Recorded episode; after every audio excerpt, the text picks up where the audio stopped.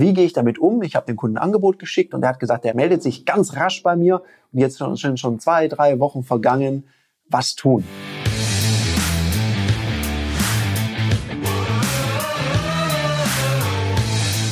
Herzlich willkommen bei dem Podcast Die Sales Couch Exzellenz im Vertrieb mit Tarek Abodela. In diesem Podcast teile ich mit dir meine Learnings aus den letzten 20 Jahren Unternehmertum und knapp 30 Jahren Vertrieb.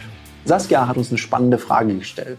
Saskia möchte gern wissen, wie gehe ich damit um? Ich habe dem Kunden ein Angebot geschickt und er hat gesagt, er meldet sich ganz rasch bei mir und jetzt sind schon zwei, drei Wochen vergangen. Was tun? Wie mache ich das jetzt? Liebe Saskia, da ist ein grundlegender Fehler passiert.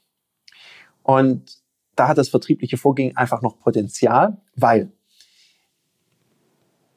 überleg dir mal, wer was macht. Soll wirklich der Kunde wieder anrufen und er meldet sich? Wem überlässt du denn dann den Lead? Und wer wird dafür bezahlt? Das bist ja wohl du. Also bitte nicht auf, den, auf die Rückmeldung deines Kunden warten. Vor allem, wenn es ein Kunde ist, wo du noch nicht so eine Sogwirkung entfaltet hast oder noch nicht so eine Reputation hast, dass der dich unbedingt will und braucht, sondern wenn es so eine ganz frische Beziehung ist oder das erste Angebot, dann vereinbare immer eins, vereinbare verbindlich, wann du wieder anrufst.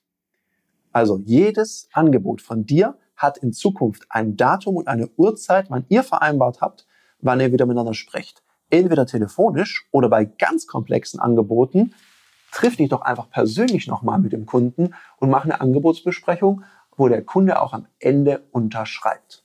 Das war eine Folge von Die Sales Couch. Danke, dass du hier deine Zeit investiert hast und bekanntlich bringt ja die Investition in dich selbst die beste Rendite. Und eins noch, ganz wichtig, vom Zuschauen ist noch niemand Meister geworden. Also setz die Erkenntnisse, die du aus diesem Podcast gewonnen hast, für dich persönlich um. Wenn dir der Podcast gefallen hat, dann lass mir eine 5-Sterne-Bewertung da, hinterlass einen Kommentar und vor allem abonniert diesen Kanal, damit du in Zukunft keine Folge mehr verpasst. Und wenn du jetzt das Gefühl haben solltest, dass du jemanden kennst, der diesen Content auch unbedingt erfahren sollte, dann teil den mit ihm, weil Sharing is Caring und in diesem Sinne viel Erfolg beim Umsetzen.